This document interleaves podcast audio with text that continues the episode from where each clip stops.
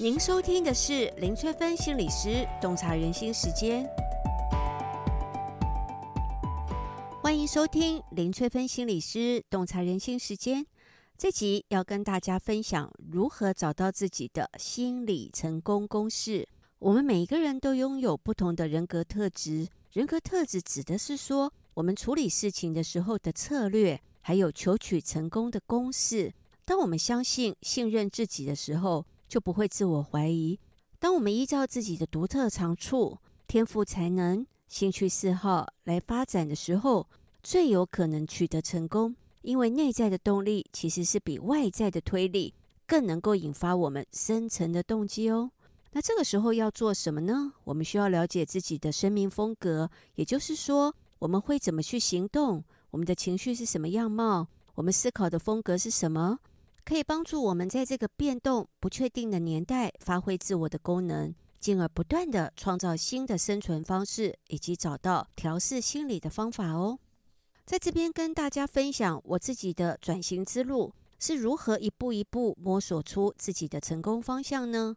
回顾我自己的转型之路，就像打开一个心灵的窗子。每当我心里觉得很郁闷难安的时候，就会想推开窗子，呼吸一下新鲜的空气。每当生活出现瓶颈，就会想推开窗子，寻找心灵的答案，想要了解自己到底哪里不对劲。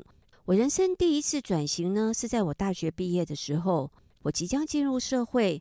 当时由于念的是大家眼中最没有前途的中文系，为了找到未来的方向，希望不要尝到毕业及失业的痛苦，我非常努力的自我分析，一一列出自己的个性的优缺点。特征喜好啊，再参考各种职业需要的条件，然后我就天真的认为我最适合走大众传播的路线。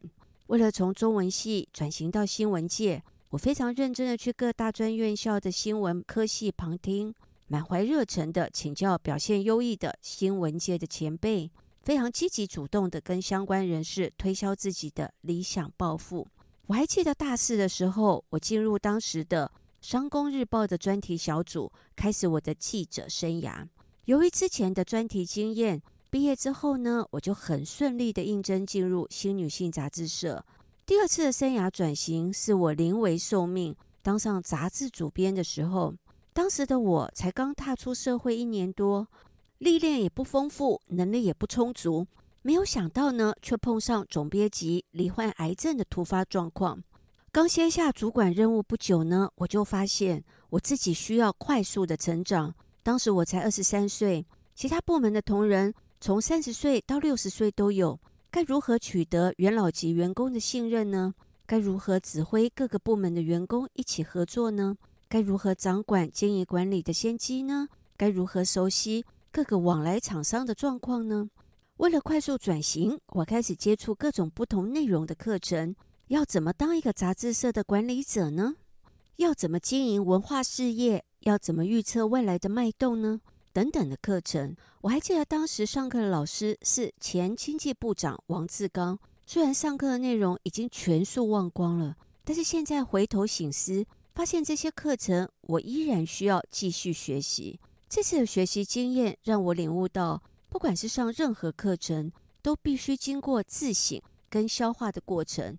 这些知识才有可能被灵活的运用，不然就是死的知识。第三次想要转型，是在我当上杂志主编多年，对工作的热情逐渐减退的时候。当时我莫名的陷入情绪的低潮，做什么事情都不带劲，看什么事情都不顺眼。即使现在看当时的照片，都还是可以感受到那股莫名的怨气。很多人都不喜欢负向的情绪。其实，负向的情绪就是在告诉我们，事情不对劲了，需要做一些转变，让人生有不同的方向。为了重新燃起工作的热情，我选择放弃一切，到美国去进修广播电视课程。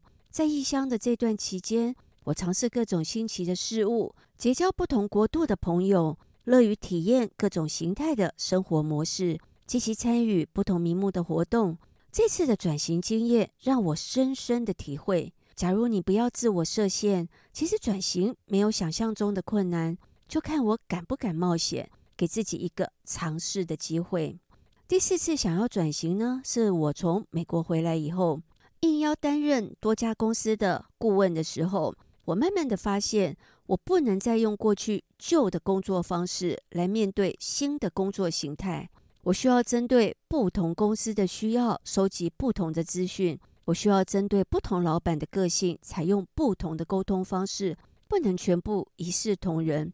有了这个觉悟以后呢，我开始养成随时收集资料以及主动发掘问题的习惯，这样我才能跟各个不同领域的老板讨论问题，并且找到解决之道。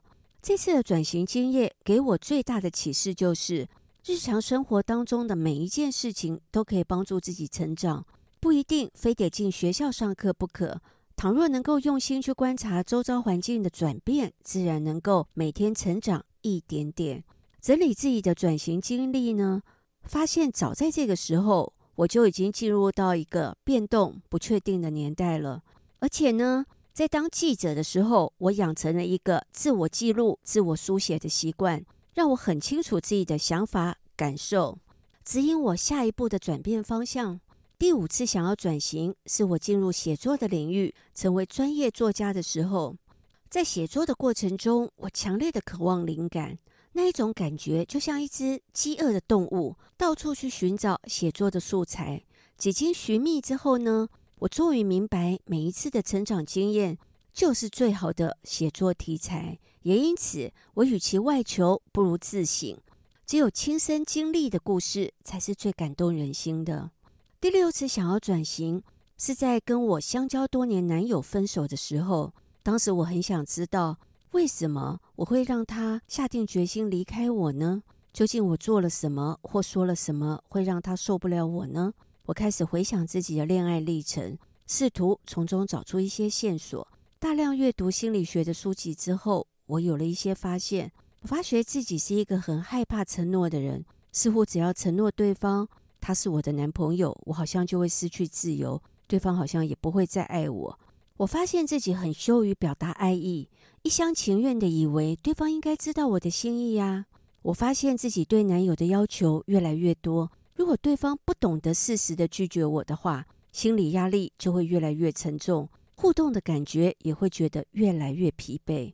这次的经验让我对人与人之间的亲密关系、信任程度、感情需求有了更深一层的了解，同时也激发我想要探索别人内心的想法。以及行动背后所隐藏的动机。不可思议的是，这次的成长经验对我现在做感情咨商是有很大的帮助。因为不少当事人都跟我有相似的心理历程，都是在最爱自己的人离开的时候，才兴起自我探索的念头。当我们被幸福包围的时候，我们往往只在意自己的感受跟需要，而忽略了对方的感受跟需要。很多时候，强烈的震撼虽然会带来痛苦，却也是最宝贵的成长养分。我常常跟当事人分享自己的亲身经验：好的结束是幸福的开始。学会好好的告别一段爱情，我们就可以进入不同的成长阶段。第七次想要转型，是在进入心理辅导的领域之后。当时我对心理相关的理论、各种咨商的技巧越发的渴求。除了积极参加各种不同的咨商学派的工作坊以外，我同时也去台大旁听人格心理学、社会心理学，听着听着，居然兴起报考研究所的念头。一起在台北张老师基金会值班的伙伴鼓励我去报考国立台北教育大学心理与智商研究所。还记得考试的时候，看到人山人海的考生，心里都凉了一半。这么多优秀的人才，而且大部分都是科班出身，我会有机会吗？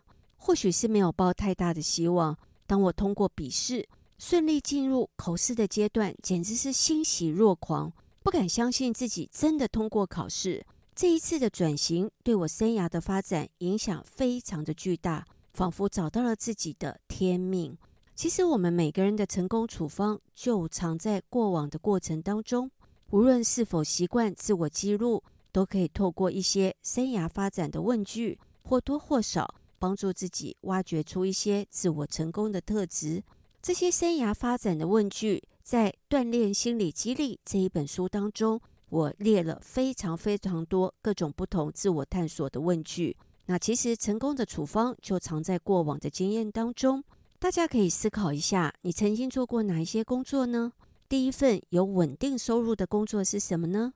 在你做过的工作当中，哪些是你喜欢的，哪些是你不喜欢的？你现在的工作是什么呢？何以会选择这个职业呢？你对于现在这个工作的感觉是什么？你曾经想要换工作吗？想要换什么类型的工作呢？你曾经做过生涯规划吗？你是不是会对其他的工作也有兴趣呢？你会为自己的故事下什么标题呢？大家可以试着从上面这些问句当中找到自己的成功元素，还有成功的处方哦。这一集就跟大家分享到这里。如果大家想要了解什么行为代表什么样的心理意涵，都可以留言给我哦。我们下集再见喽。